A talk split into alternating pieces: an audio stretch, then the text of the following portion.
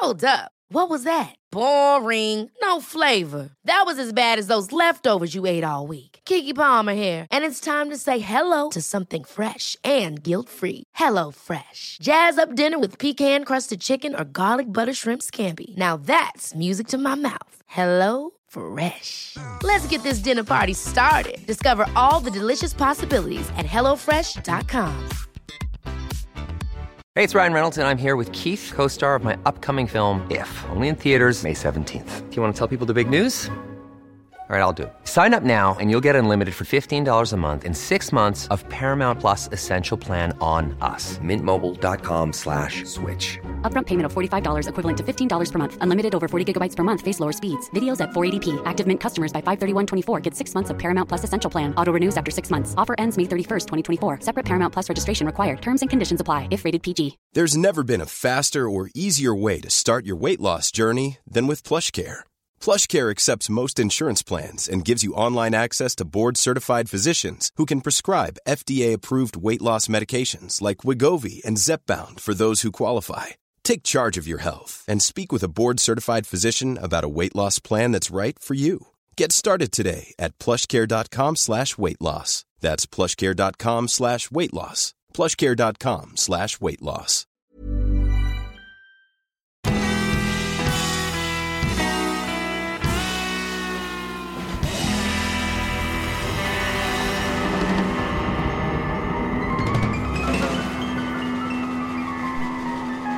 Hej allihopa och välkomna tillbaka till ett nytt avsnitt av Ståpäls. Och det är ju som vanligt jag Lukas och... Ida! Mm, sånt är det. Ehm, Ja, Det är kallt. ja det, det håller sig på några minusgrader ändå. Ja, vi hade väl eh, 11 minus igen idag. Jag har faktiskt ingen koll på hur kallt det har varit här idag. Jag har undvikit att kolla. Ja, nej, det, man märker ju när man cyklar till jobbet så att säga. Att eh, det är ju lite kallt om, eh, om eh, både fingrar och min mustasch. Den blir is och ja. Ja, det förstår jag. Mm, verkligen. Ja, ja, hur är det med dig då? Eh, jag har jätteont i min nacke, axel, mm. muskeln där över, över, vad heter det? Trapezius. Så att eh, det har hållit på i snart en vecka. Jaha. Eh, Så att eh, det är lite jobbigt. Sen så... Ja. Jag öppnar... Jag har, det är ju första december idag. Eh, så jag öppnade ju adventskalendrar och jag har en till Nox. Och så var det små torkade fiskar som jag tänkte åh. Så la jag ner dem till honom och så åt han dem och sen spydde han på mina kläder. Nej men gud. Och det var inte lite han spydde heller liksom. Och det luktar ju fisk. Ja, vad gott. Det var som såna här små, nästan såna här som islänningar äter, såna här harfiskor. Ja. Vi har inte, jag tror inte vi har gett våra ännu. Vi har ju också sån och sen har vi en annan Mm. också. Eh, Men jag tror inte vi har gett våra katter ännu så Jag, jag öppnade den i morse där samtidigt som jag öppnade min Ja. ehm, kaffekapselkalender och min lilla guldfyndkalender. Så Mm. Ja, det var ju en kul start på december. Ja, verkligen. Hur är det med dig? Jo, nej men det är väl eh, Det är bra. Det har varit väldigt trött den här veckan bara så att jag känner att jag kämpar mig igenom varje dag i princip. Mm.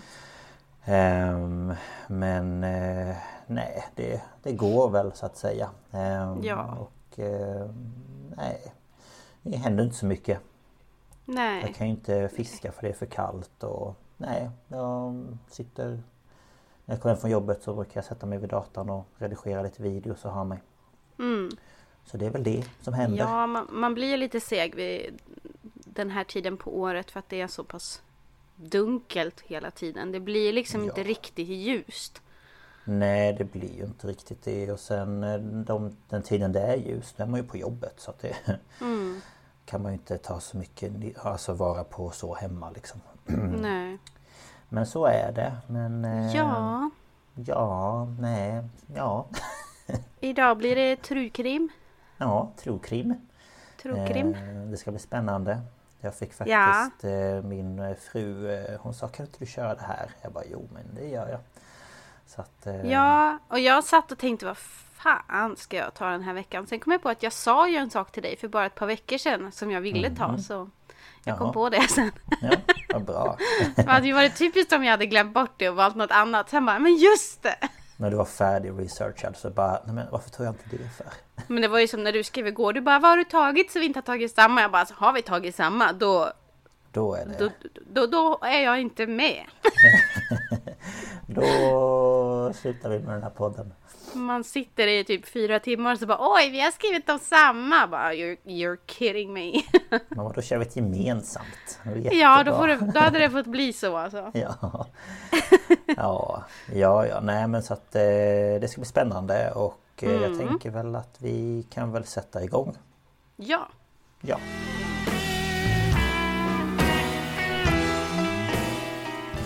Yeah, för fan. Ehm, Jag eh, ska då prata om eh, Casey Anthony. Och eh, jag har kollat på en tredelad dokumentär på Discovery Plus som hette, eller hette, heter den inte, den heter Casey Anthony An American Murder Mystery. Okej, sen- jag känner, jag, namnet är lite bekant men Ja, nej, ja, mm, ja vi får se. Eh, sen har jag lyssnat på Vad blev det för mords? Alltså podden. Eh, vad blev det för mords eh, avsnitt om detta Det fallet? antagligen därifrån jag känner igen det för jag har ju lyssnat på alla deras avsnitt men Ja, förmodligen. eh, och sen har jag kollat på Youtube-kanalen eh, JS... Eller säger man S? Z? JCS säger man. Eh, Criminal ja. Psychology There's something about Casey. Mm. Och det var de källorna jag har. Det var de det. Det var det det. Nu var tack för mig. Ja, då tackar vi Lukas för denna vecka. Det var långt, mycket Ja. information. Ja, verkligen. Mycket bra jobbat. Eh, Jättebra. Det var väldigt bra källor du använt, verkligen. Jag Ja, gillar visst dem. var det. Helt fantastiskt. Ni får själva titta så får ni bilda er uppfattning. Ja, eller hur? Ja. Eh, nej, eh, så här är det faktiskt. Att klockan eh, 20.44 den eh, 15 juli 2008 i Orlando i Florida så får polisen in ett samtal från en kvinna. Och eh, kvinnan då som ringer uppger att hon heter Cindy Anthony. Eh, och i det här samtalet så kommer det fram att eh, den här kvinnan vill att polisen ska komma dit då till eh, hennes hem eh, för att gripa hennes 22-åriga dotter. Eh, och anledningen till det är att Cindy berättar att hennes dotter hade stulit hennes bil. Oj då. Ja, eh, och polisen de åkte då hem till familjen Anthony för att då prata om den här stulna bilen. Och eh, John Allen som arbetade vid polisen då i Orlando Han hade hand om utredningen Eh, Och när polisen kommer dit så är det kaos eh, då Cindy och hennes dotter då står och skriker på varandra. Och när polisen börjar prata med Cindy så får de reda på att eh, Cindy hon bor där tillsammans med sin man George och deras dotter Casey. Samt då Caseys tvååriga dotter Kaylee. Eh, och eh, det man också får reda på det är att detta är första gången som Cindy då träffar Casey på flera veckor. Och det är ju inte jättevanligt eftersom hon brukar ju... Hon bor ju hemma med sina föräldrar. Och eh, Cindy chockar sedan polisen med att berätta att bilen den var stulen och att barnbarnet, alltså då tvååriga Kaylee, var försvunnen. Och eh, det här var då något som Cindy precis hade fått reda på. Eh, och i och med detta då så förstår polisen att det är något annat som pågår hemma hos den här familjen och att det alltså inte handlar om eh, en stulen bil utan om ett försvunnet barn. Och enligt Cindy och George så hade det gått en månad sedan de hade träffat Kaylee. Och eh, polisen som trodde att de då hade åkt på ett larm om en stulen bil blev då chockade över situationen och eh, delade upp eh, då familjen för att kunna prata med dem var och en för sig. Eh, och eh, utåt sett så såg den här familjen ut som ja, vilken familj som helst liksom. Eh, och George han var en före detta polis men hade blivit skadad och ja, kunde inte jobba som polis längre. Okay. och Cindy hon arbetade som sjuksköterska. Och då hjälpte de sin dotter då och deras barnbarn och lät då Casey bo hemma. Mm. Och Casey i sin tur eh, var ett väldigt livligt barn med mycket energi och eh, Cindy berättar då i den här dokumentären An American Murder Mystery att eh, hon var ljuspunkten i deras liv och att hon gjorde folk glada, att hon var deras ögonsten.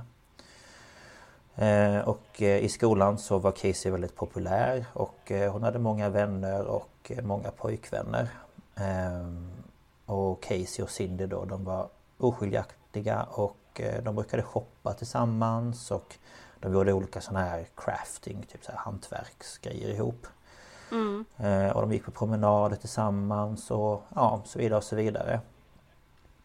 Och när Casey skulle ta examen från eh, high school så planerade då ja, familjen en fest. Och de bjöd in både släkt och vänner till den här festen. Men det som Cindy och George dock inte visste det var att eh, Casey hade hoppat av skolan. Oj då. Ehm, ja, ja, det var inte ja. så bra kanske. Nej, eh, så det innebar ju då att hon inte kunde ta någon examen. Eh, men de valde då att ha den här festen ändå och jag fick höra lite från vad det förmod att det var för att de ville liksom inte gå ut med att hon hade hoppat av liksom utan de ja, körde. Det skulle vara pinsamt liksom. Ja, lite så. Mm. Eh, och eh, när Casey var 19 år gammal så förändrades hennes liv eh, ja, ganska drastiskt då hon efter ett läkarbesök fått beskedet om att hon var gravid. Och hon åkte då till sin mamma på hennes arbete för att hon ville då berätta detta. Men hon var väldigt rädd för att Cindy skulle bli arg på henne. Mm. Ja, för att hon var gravid liksom. Men eh, det blev hon inte eh, utan hon ja, tyckte det var roligt att bli mormor och att hon eh, skulle bli en jättebra mamma och sådär. Ja det var ju bra. Ja men det som dock enligt mig är lite underligt är att Casey har vägrat att berätta vem pappan var eller är. Okay. Så det vet man inte. Men då undrar man ju, blev hon utsatt för något eller? Ja, jo det, man, det vet man ju inte som sagt. Men eh, nej. nej. hon ville inte berätta det. Hon hade haft några pojkvänner men det var ingen av dem som var pappan förstod jag det som. Nej, nej, okej. Okay. Ehm, och så den 9 augusti 2005 så föder Casey sin dotter eh, Kaylee Marie Anthony. Mm. Så ja, det var hon född. Eh, och nu går vi tillbaka igen till den 15 eh, juli 2008. Eh, och när polisen då fått en bättre bild över familjen och liksom dynamiken i familjen så att säga så börjar utredarna att fokusera på då det försvunna barnet.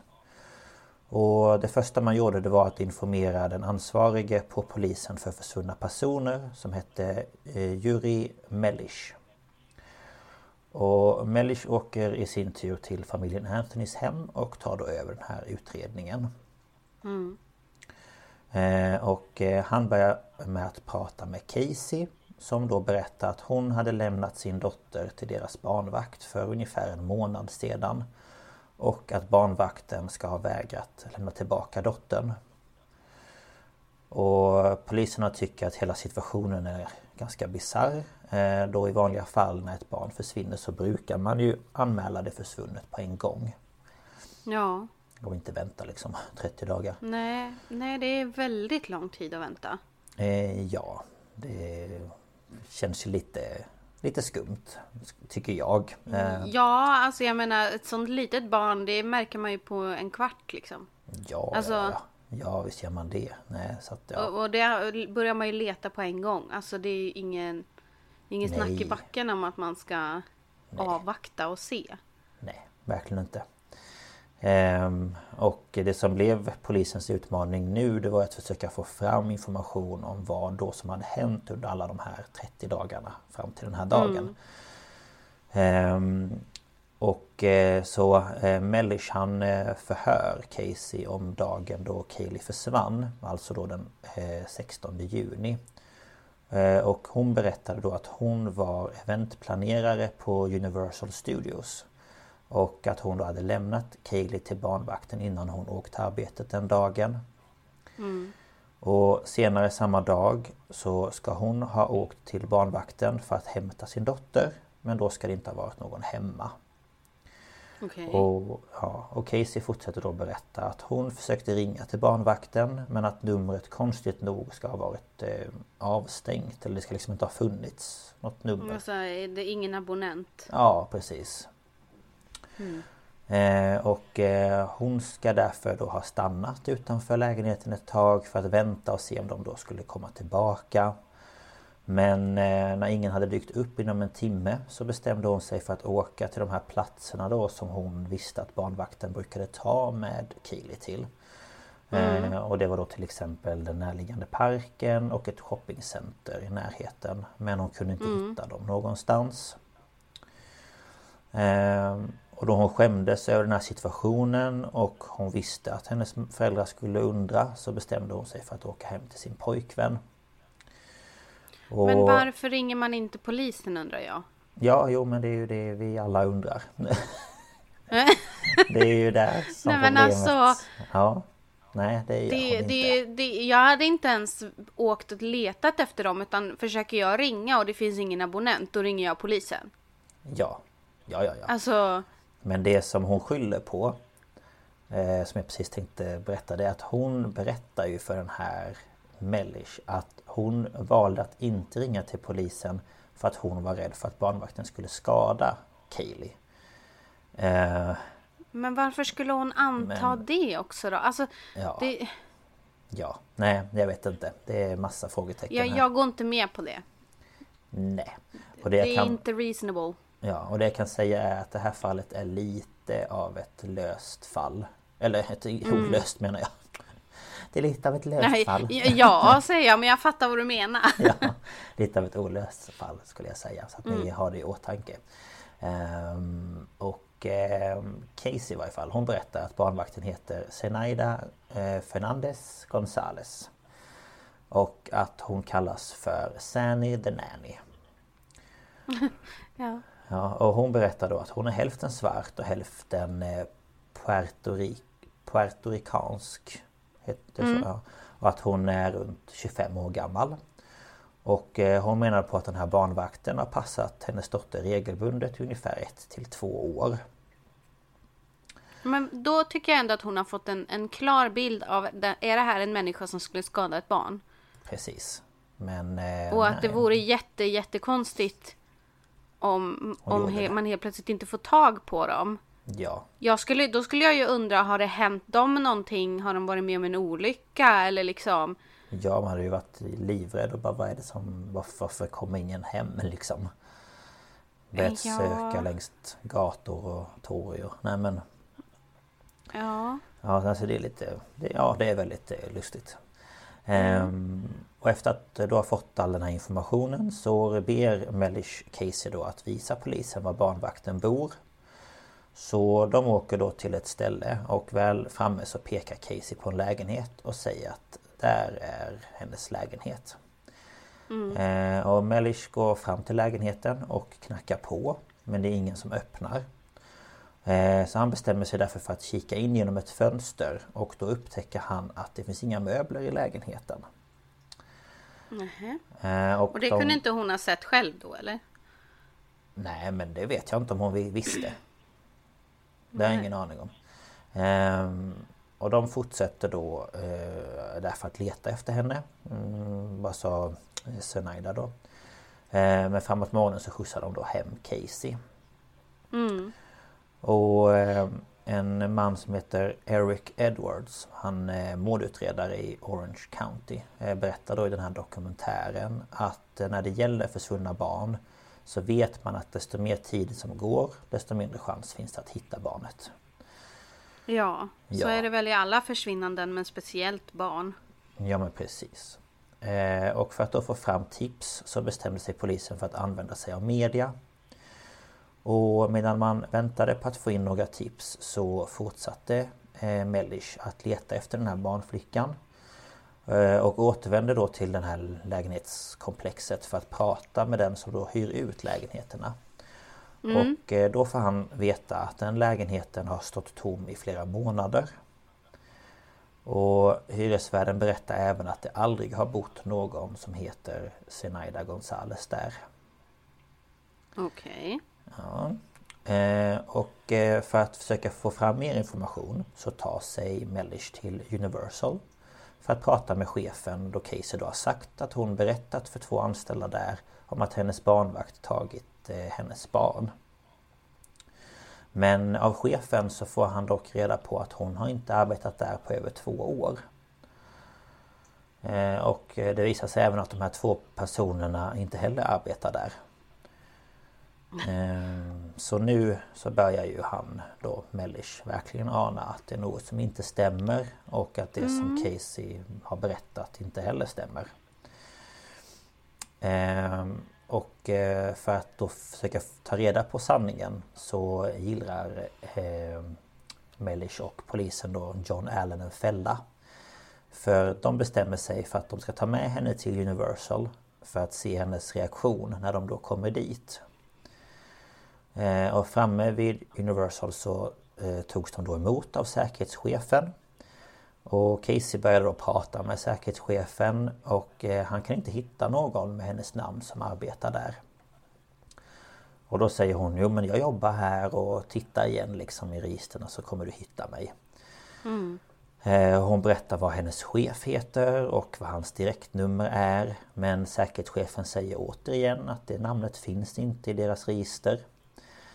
Eh, men till slut så bestämmer sig eh, alltså säkerhetschefen då ändå för att släppa in henne eh, eftersom det är ju två poliser med henne.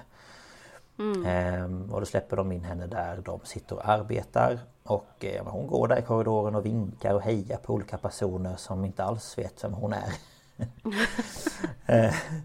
och när de då till sist kommer till slutet av en korridor så vänder hon sig om och säger då till Mellish och Allen att nej, jag jobbar inte här. Men alltså det är ju så dumt. Ja, det är jättedumt. Man bara, alltså hur, bara... hur länge kan, det, kan man gå innan det liksom... Ja, jag vet inte. Alltså det är ju... Nej, det är ju en stjärna ja, utan dess like. Det är fantastiskt dumt alltså. Ja, nej så hon jobbar inte där.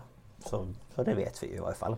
Ehm, så de beslutar därför att de ska ta in henne på ett nytt förhör. Och eh, denna gången så bestämmer de sig för att gå på lite hårdare. Och förklara för henne att de vet att hon ljuger för dem. Mm. Och förutom alla lögner så är det något annat som får poliserna att reagera. Och eh, det, det, var att hon verkade varken stressad eller orolig över liksom situationen att hennes dotter var borta. Eh, ja, för ofta när barn försvinner så är, brukar föräldrarna vara ganska hysteriska liksom. Ja. Eh, så de beslutar sig för att avsluta förhöret men de griper henne för försummelse eh, för att på så vis kanske få fram sanningen från henne. Och när Casey senare samma dag får ringa ett samtal till sina föräldrar så avlyssnar polisen det här samtalet och jag tänkte mm. jag skulle spela upp det här samtalet för er så att ni kan få höra eh, och det här är då mellan eh, Casey och hennes föräldrar. Eh, mm. Hey sweetie, I got arrested on a whim. They're blaming me for stuff that I never would do. They're going to pin this on me. Casey. Mom. What? No. I don't know what your involvement is, sweetheart. You you're not telling me where she's at. Because I don't fucking know where she's at. Are you kidding me? Whose fault is you sitting in the jail? You're blaming me that you're sitting in the jail? Not Blame yourself fault. for what do you mean it's not your fault, sweetheart? If you'd have told them the truth and not lied about everything, they wouldn't do me a favor, just tell me what Tony's number is. I don't want to talk to you right now. Forget it. Cindy then passes the phone to a family friend. How come everybody's saying that you're not upset that you're not crying, that you show no caring of where Kaylee is at all. I'm not sitting here fucking crying every two seconds because I have to stay composed to talk to detectives. I can't sit here and be crying every two seconds like I want to. I can't. Hey, can you give me Tony's number? Och som vi hör i det här samtalet så är hon ju väldigt upprörd. Ehm, och de, hon säger ju att de har eh, gripit henne på eh, ja, inga tydliga grunder liksom. Mm. Men jag tyckte hon var så himla aggressiv. ja, väldigt Alltså arg. det är så här, hon typ halvt skriker på sin mamma och bara Men jag kan inte sitta här och gråta hela tiden varenda sekund även om jag skulle vilja så jag måste ju hålla ihop. Man bara det är klart du får gråta. Ja, alltså gråt. ditt barn är borta. Ja, fasen. Nej, men det är väldigt konstigt samtal och det enda hon vill ha är det här eh, eh, numret den här Tony. Och Tony är ju hennes eh, pojkvän. Ehm, Ja. Och eh, mamman hon känner ju att varför ska, varför skyller du på mig? Jag har väl inte gjort något. Alltså... Mm, mm. ehm, Men hon verkar mer fokuserad på att rädda sitt eget skinn istället för att få reda på vad hennes dotter är. Ja, verkligen. Det tycker jag också. Ehm, och det som polisen liksom får ut av det här samtalet det är ju att hon verkar inte bry sig om att hennes dotter är borta. Utan Mm. det handlar ju bara om att hon vill få tag i den här Tonys nummer. Eh, och han heter då Tony Lazaro. Och eh, när de då hör det här namnet om och om igen så bestämmer de sig på att okej, vi måste kolla upp vem det här är. Eh, Så polisen de samlar ju ihop ett gäng och så tar de sig till hans lägenhet på en gång. Ehm, och i den här lägenheten så befinner sig då Tony och en eh, man vid namn Clint House. Eh, och han är då före detta vän till Casey som då bodde i samma lägenhet som Tony. De var liksom inneboende. Ehm, och de frågar då om de vet något om ett försvunnet barn. Men eh, Tony hade ingen aning om var Kaylee var. Och de förstår inte hur hon kan ha varit försvunnen i en månad utan att de har fått reda på något om det. Liksom. Ehm, Och de berättar eh, vad de visste och det kom då fram att eh, Casey och Tony de började dejta i slutet av april 2008. Och eh, det var även första gången som eh, Casey kom hem till dem då i deras lägenhet. Okej. Eh, och tre veckor efter att de hade träffats så tog hon med sig Kaylee dit för första gången. Och inom de kommande två månaderna så började Casey ta med sig Kaylee minst tre gånger i veckan. Så det här var ju ganska regelbundet och de träffades mycket och ja, lärde känna varandra. Eh, Ja. Men efter ett tag så började de märka att Kaylee inte kom över längre. Eh, Men eh, under den tiden så berättade Casey aldrig för dem att hennes dotter var försvunnen. Utan det var bara, nej men hon är hos barnvakten eller nej hon passas av mina föräldrar eller ja, ja olika anledningar liksom. Ehm, och för att se om polisen hade missat någonting i den här utredningen så gick John Allen igenom det här fallet igen. Och det han såg då det var att det inte hade kommit in bara ett samtal till polisen från Cindy den där eh, kvällen utan tre. Eh, Och i ett av samtalen så kan man höra Cindy berätta att hon hittade sin eh, dotters bil, eller det var ju deras bil men det var ju Casey som hade den mest. Och att det luktar lik, alltså likdoft i bilen. Och eh, hon säger även att hennes barnbarn blivit bortfört och att hennes dotter äntligen erkänt. Och det här samtalet ska ha kommit in medan polisen då var på väg hem till familjen den kvällen. Så de liksom fick väl inte den informationen direkt eller ja, så. Ehm, Så på grund av det här med doften i bilen och sådär så beslutar sig polisen eh, på en gång för att beslagta den här bilen. Och eh, när bilen kommit till polisen så gick eh, Mellish, eh, Allen och en annan polis eh, ner till garaget. Och där möts de då av att det stinker i hela garaget och bilen luktade verkligen ruttet.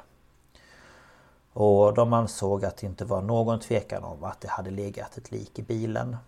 Ehm, Och de började då söka igenom bilen efter bevis och efter ett tag så hittade de Kayleys favoritdocka. Den ligger liksom där i bilen.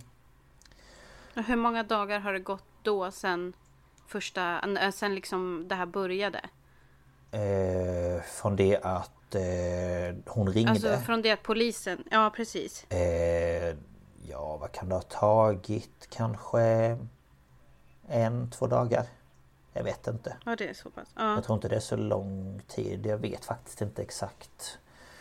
Ehm, men ehm, ja, de beslutar sig för att eh, ta dit en eh, likhund som då går runt bilen och nosar på allt. Och eh, plötsligt så stannar den. Och den markerar då vid bakluckan på bilen. Och eh, kriminalteknikerna som även då har kommit dit De eh, öppnar eh, luckan för att se vad som finns inuti Och eh, det man kan se vid första anblick är att eh, bagaget det hade dammsugits Så de letar efter de bevis som de kan Och gör en del viktiga fynd faktiskt och i dokumentären så berättar Jeff Ashton, en av åklagarna i fallet, att eh, teknikerna även kunde se ett nedfläckat område på mattan i bagageutrymmet. Eh, Okej. Så de tar därför en bit av den här mattan och skickar den för analys. Eh, Och de hittar även flera människohår som de också skickar iväg för analys. Och eh, för att få mer information om bilen så beslutar de då sig för att förhöra Cindy igen. Och hon berättar att Casey hade fått ett bensinstopp och att eh, bilen hade bogserats till en sån här... Eh, ja, det heter någonting speciellt i USA där man kan då hämta ut bilen. Um, Ja, um, ja men, pawn, inte pawn shop, men vad heter det?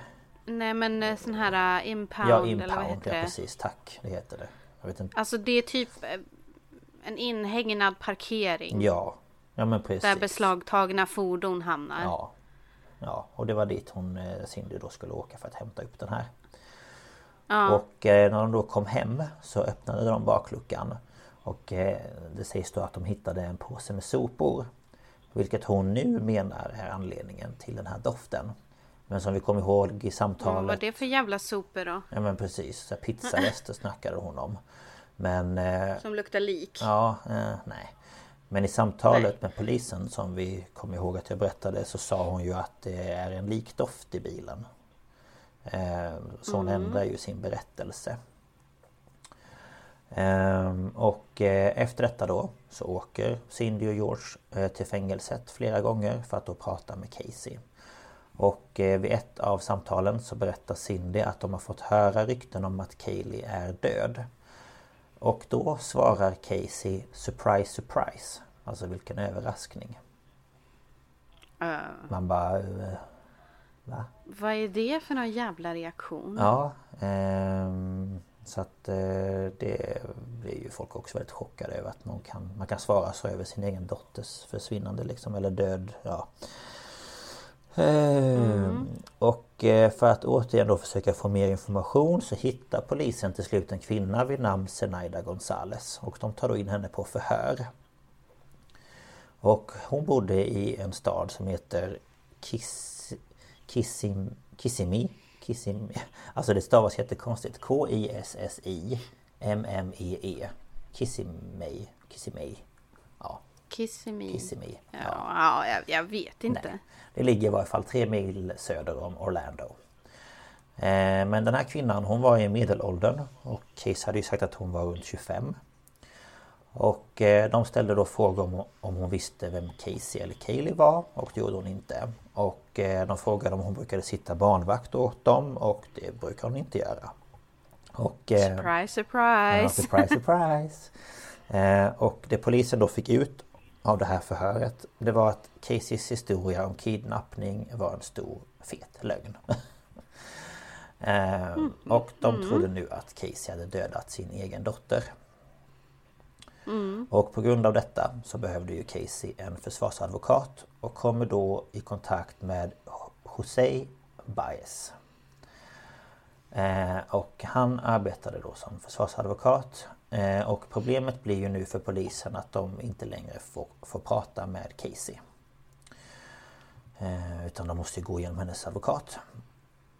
Och eh, efter ett tag så började eh, förhör. Och samtalen mellan Casey och hennes föräldrar och Cindys samtal till polisen läcker ut i media. Och det här ledde ju då till att Casey blev USAs mest hatade kvinna. Och allmänheten de ville ha rättvisa. Eh, Men Casey hon eh, betalar borgen och blir släppt från fängelset och sätts i husarrest. Och det här gör ju att eh, helvetet rent ut sagt bryter ut och folk blir rasande. Och de tar sig bland annat till familjen Anthonys hem och med plakat då och skriker saker som till exempel Varför låter ni en barnamördare bo i ett hus? Och George du är en fegis och folk de slogs och de attackerade både Cindy och George och det var full... Eh, ja, full rulle så att säga. Ja.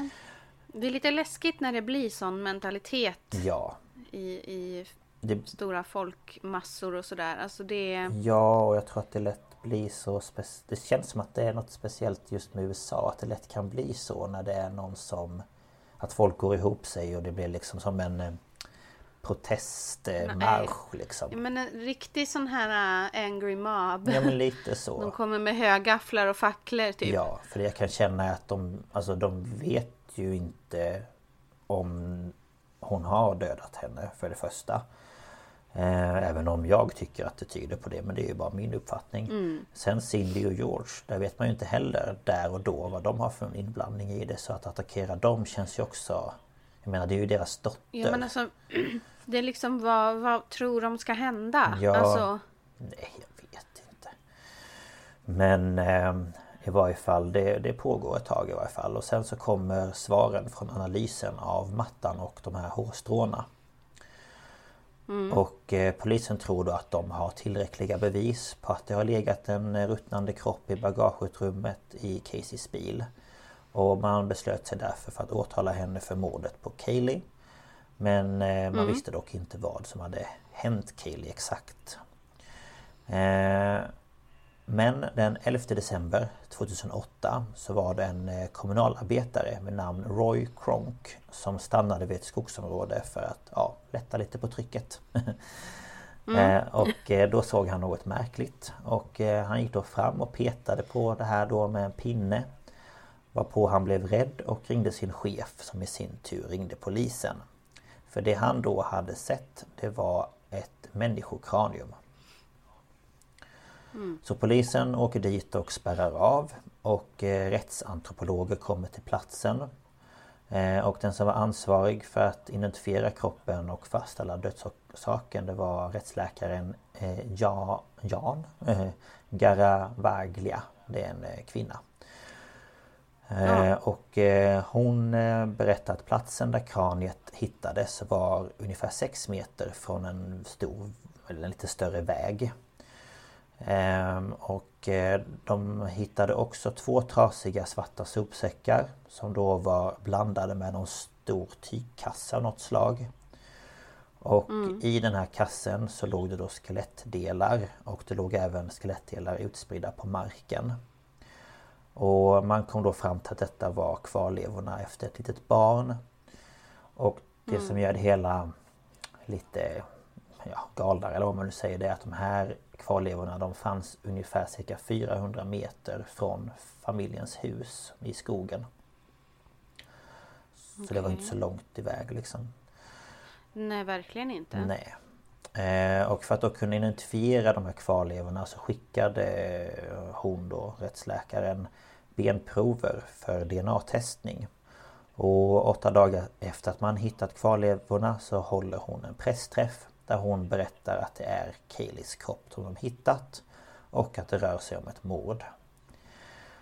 Och eftersom kroppen bara bestod av ben utan någon vävnad så gick det inte att fastställa vad hon dött av. Eh, Men åklagarna kunde även eh, fastslå att allt som hittades vid platsen som påsar och tygkassar med mera kom från familjens hem. För de hittade exakt samma saker hemma hos dem. Okej. Eh, Så de liksom ansåg att en, om en främling skulle ha gjort detta Det kände de att det var helt orimligt. Och eh, då åtalade man Casey för överlagt mord. Och eh, den 9 maj 2011 Nästan tre år efter att Kayleys kvarlevor hittats så börjar man då den svåra processen att välja jury. Och man valde till slut att ta in en jury från en annan del av USA för att det inte skulle vara för påverkad av all media då kring det här fallet. För att Ja, det var det jag tänkte på när det blev så uppmärksammat. Ja. Att det kommer ju vara svårt att, Ja. att inte ha en färgad rättegång då. Ja precis, så de liksom fick ta, ut, ta några utifrån för att annars hade det Mm. inte blivit liksom Ja, rätt helt enkelt. Eh, och den 24 maj 2011 så inleds rättegången. Och eh, i rättegången så kommer det fram från en vän till Casey att när hon väntade Kaylee så ska Casey ha berättat att hon, att hon inte ville behålla det här barnet. Utan att hon eh, funderade på att adoptera bort det. Men eh, enligt Casey så ska Cindy inte ha gått med på det. Och eh, på så vis så kunde åklagarna argumentera för att hon inte ville ha barnet från början. Ehm, Försvarsadvokaten i sin tur berättar att den 16 juni 2008 så var Cindy på jobbet medan George och Casey var hemma och att de då inte kunde hitta Kaylee. Och George ska då ha gått ut och hittat henne i poolen. Och han menar då att Kaylee dog genom att ha drunknat och att George hjälpt henne att göra sig av med Kayleys kropp genom att linda in henne i den här plasten då och sen lägga den ut i skogen. Och det här menar ju även försvarsadvokaten att George brukade göra med husdjur som de har haft som har dött. Ja, men snälla, det är skillnad. Det är inte okej det heller, men det är en jävla skillnad på husdjur och ett barn. Ja, verkligen. Ehm, och eh, Jose Baez han medger även att eh, Casey ljuger men att han har en förklaring till varför. Och eh, det här som kommer nu det kom som en chock för alla och jag har...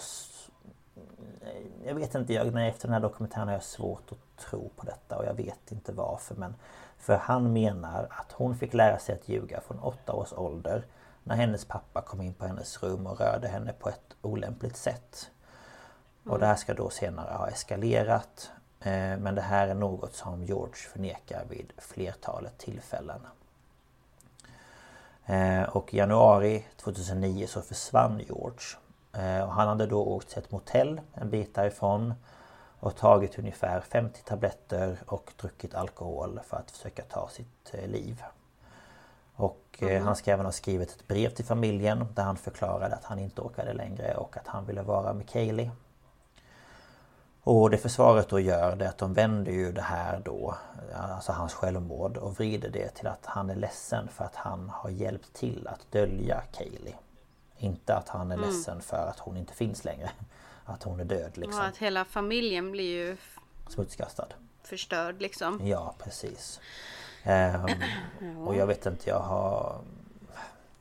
Det är ju jättesvårt att veta såklart men jag får inte det intrycket av honom utan han blir ju verkligen jätteledsen när de tar upp det här med självmordet och sådär i rätten att han liksom sitter ju och verkligen hulkgråter. Ehm, så ja, jag vet inte men i varje fall. Ehm, och eh, det som åklagarna då hade att gå på det var den här fläcken på mattan. Och mattan den skickades ju iväg på analys och svaret kom då tillbaka och det visade att det hade legat en död kropp på den här mattan. Och eh, det andra de hade eh, att gå på det var ju hårstråna som de då hittade. Eh, Och de skickades då till FBI's kriminaltekniska laboratorium. Och på ett av hårstråna så kunde man se en fläck. Och den här kallas då för ett kaukasiskt huvudhårstrå med ett mörkt band. Och det här är då känt bland håranalytiker och kallas för förruttnelseband. Och det är då som en mörk liten Jaha. fläck på hårstrået. Som då kommer från ja, att kroppen har förruttnat. Eh, Och de kom även fram till att det här hårstrået är från Kaylee. Och eh, en annan sak som de upptäckte när de undersökte Kayleys kropp det var eh, att eh, silvertejp som de då tror har suttit över käkens undre del. Eh, och åklagarna de drog slutsatsen att tejpet hade ett avgörande roll i Kayleys död. För det man snart förstod det var att när hon då eh, fortfarande levde så hade det suttit över hennes näsa och mun. Eh, och därför så drog man slutsatsen att Casey använt eh, någon form av liksom, medel för att eh, göra henne medvetslös. Till exempel kloroform för det hittade de lite sökningar på sånt i datan. Mm. Och sedan att hon, hon då satte silvertejp över hennes näsa och mun så att hon inte kunde andas och sen lät henne dö i sömnen. Men eh, försvarssidan håller dock inte med om detta och tar in en patolog vid namn eh, Werner Spitz. Och eh, han har bland annat vittnat inför kongressen om mordet på JFK och eh, han har även varit med i fallet O.J. Simpson. Okay. Eh, och han gjorde en egen obduktion och han undersökte den här silvertejpen och han menade att det var helt omöjligt att säkert säga var silvertejpen suttit. För han menar att hade det varit så att tejpen suttit över hennes näsa och mun så hade det funnits DNA på tejpen. Alltså från huden på hennes mm. ansikte. Ehm, och efter flera veckor så var det då tid för slutpläderingar och eh, efter det så var det dags för juryn att besluta om Caseys framtid. Och till slut den 15, eller 5 juli 2011 så meddelar juryn vad de har kommit fram till. Och eh, eh, när de kom till anklagelsen för mord så fann det henne oskyldig. Mm. Och när det kom till anklagelsen för dråp så fann de henne också oskyldig. Och anklagelsen om övergrepp eller misshandel så fann de henne oskyldig. Men hon mm. ansågs dock skyldig till fyra förseelser. Bland annat att hon då hade ljugit för polisen och misslett dem. Mm. Och eh, när det här då kom fram att hon blev oskyldig för allt det här så eh, hade ju människor samlats utanför rättegångssalen och de var både chockade och arga. För de mm. trodde ju att hon skulle dömas. Och ja. eh, även åklagarsidan var helt chockade och förstod inte hur hon inte kunde dömas för något som hade med hennes dotter att göra. Ehm, och två dagar efter rättegången så döms Casey för att ha ljugit för polisen. Och hon dömdes att avtjäna fyra år i fängelse. Men eh, problemet var ju det att hon har redan suttit häktad i tre år. Och eh, ja. hon fick även avdrag för gott uppförande. Så det slutade med att hon fick 10 dagar i fängelse. Okay, och, ja. och den 17 eh, juli så släpptes hon från fängelset och hon försökte genast försvinna obemärkt. Och den första tiden så bodde hon hos en av advokaterna eh, som då var med i hennes eh, fall då. Mm. Sedan flyttade hon till Palm City där hon bodde hon fick hjälp av en kyrka då som, så hon bosatte sig bredvid den här kyrkan. Ehm, och för att kunna försvinna ännu mer så bestämde hon sig för att gå i konkurs. För att det var folk som liksom eh, stämde henne och ja Sådär. Ehm, men i maj 2016 så kom det fram chockerande bevis i det här konkursmålet. Och det som kom fram det var att det var en privatdetektiv som eh, heter Dominic Casey. Eh, heter också Casey. Eh, som ja. arbetade då för försvarssidan. Och han släppte då dokument om beteendet som hade varit mellan José och Casey under den här rättegångstiden. Och det stod bland annat att José hade full kontroll över Casey. Och han ska bland annat ha bokat in en intervju för Casey och hon bad honom ställa in den här intervjun. Och enligt Dominic då så ska han sagt att hon var skyldig honom tre avsugningar. Okej. Okay. Japp. Eh, och eh, efter att Dominic då hade sett Casey komma ut naken från Josés rum så berättade hon för honom att hon betalade honom med sexuella tjänster. För hon hade ju inga pengar. Mm. Eh, och eh, José ska bland annat då ha anlitat Dominic för att hitta Kayleys kropp. Eh, och han ska då ha vetat att hon var död och att det var Casey som gjorde det. Men att Dominic måste hitta kroppen innan någon annan gjorde det. För att annars skulle de ju inte kunna komma på någon bra historia. Ehm, och eh, det ska även då ha varit Dominic som kom på historien att Kaylee drunknat i poolen. Och eh, både José och Casey förnekade allt. De eh, sa att ja, det, det, här klart. har vi absolut inte gjort och det här går vi inte med på. Och i dokumentären då i slutet av eh, sista avsnittet så intervjuar man då Cindy och George. För att då höra vad de tror har hänt. Och Cindy hon har då valt att gå på försvarets linje och hon tror att hon kan ha drunknat och att Casey har fått panik. Eh, Men George han tror då något helt annat. Och han har gått tillbaka och har funderat över Kayleys mående innan hon dog. Och han menar på att hon alltid var ett väldigt friskt barn. Eh, Men att på sista tiden så sov hon mellan 13 till 10 timmar i sträck utan att vakna. Vilket barn faktiskt brukar göra. Även om de kan sova länge så brukar de ju vakna någon gång.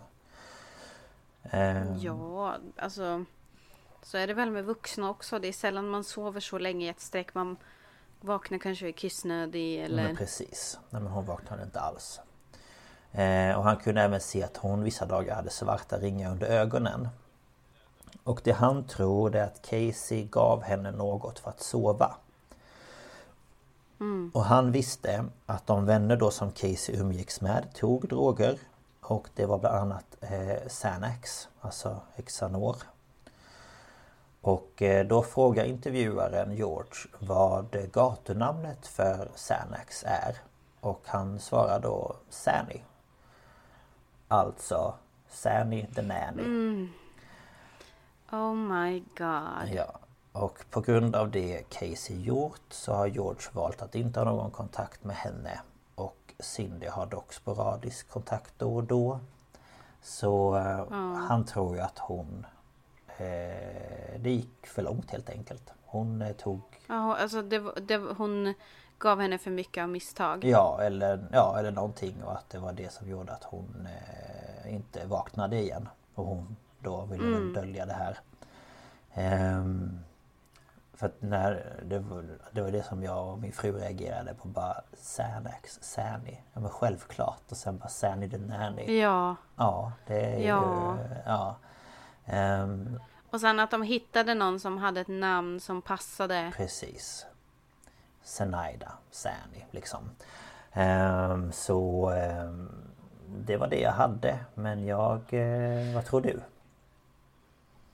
Jag tror nog på det här att eh, hon gav henne droger på något sätt för att hon skulle kunna få umgås med sina kompisar i fred. Och, Ja, och liksom en treåring kan ju vara ganska jobbig. De är lite trotsiga och kanske låter mycket, inte vet jag. verkligen. Och så tänker jag också för det finns ju efter det här då eh, Alltså att eh, de här 30 dagarna innan hon blev eh, Polisen kom och liksom häktade henne eller sådär Så hon festade ju och var med på någon sån här eh, Tävling för eh, så, så sex Eller så sexual dance eh, contest tjotafräs För att den här Tony han hade en hand om så här eh, krogar och sånt i Orlando. Ehm, Så hon festade ju väldigt mycket och tatuerade sig och ja, levde livet helt enkelt. Ehm, så det känns ju... Ja, jag, jag, och alla, alla, alla lögnerna. Jag menar det är ju hur mycket lögner som helst. Ja. Hade det Ja. varit en olycka, men ring polisen och berätta att det var en olycka. Om de hade drunknat, säg att ni glömde ta bort stegen, säg att ni glömde låsa dörren. Alltså, Ja. Nej men alltså. Ja nej jag tror att. Jag tror att hon har någonting med saken att göra i alla fall. Ja, det och i, alltså sättet som när hon intervjuas och liksom det känns ju ja, lite så här du vet när man förhör någon som bara bryr sig om hur man, alltså hur, hur mår jag då? Men tänk på mig då. Ehm, eh, Ja hon är död men hur tror ni jag mår? Alltså ehm, att det är väldigt eh, Ja nej det är lite skumt. Men eh, det är som sagt inte Ja löst. det tycker jag verkligen. Att, eh, Nej och det kommer det väl tyvärr inte att bli heller då. Jag tror inte det faktiskt. Om inte någon helt plötsligt Nej. kommer med några uppgifter som chockar. Det är, ju, alltså det är ju förmodligen bara hon som vet vad som har hänt. Och väljer hon inte att berätta Mm. så eh, är det ju svårt att få den faktan som, för att fälla henne liksom. Ja precis. Ja, nej men... Det är ju jättetragiskt verkligen. Ja, det man glömmer lite i den här historien som de också sa i den här dokumentären det är att Fokuset hamnar ju mycket på Casey men sen samtidigt så är det ju liksom ett litet barn som har mist sitt liv på grund av Av någonting och att hon kommer ju aldrig få tillbaka sitt liv utan hon är ju död. Mm. Ehm, Och att det fortsatt skif- alltså försvinner lite från, från det. Ja, Ehm, det blir nog lätt så. Ja. Men eh, ja, nej det var allt för mig som sagt och eh, nu Ja. är jag... eh, Men det, var, det är ju intressant att höra och sådär. Så att, tack för ja, det. så lite så. Och nu är jag spänd på att höra ditt så att vi hoppar väl Ja. vidare.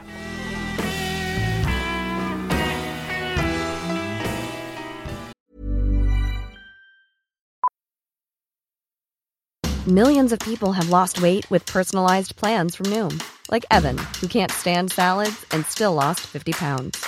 Salads, generally, for most people, are the easy button, right? For me, that wasn't an option. I never really was a salad guy. That's just not who I am. But Noom worked for me. Get your personalized plan today at Noom.com. Real Noom user compensated to provide their story. In four weeks, the typical Noom user can expect to lose one to two pounds per week. Individual results may vary. Hey, it's Ryan Reynolds, and I'm here with Keith, co star of my upcoming film, If, only in theaters, May 17th. Do you want to tell people the big news?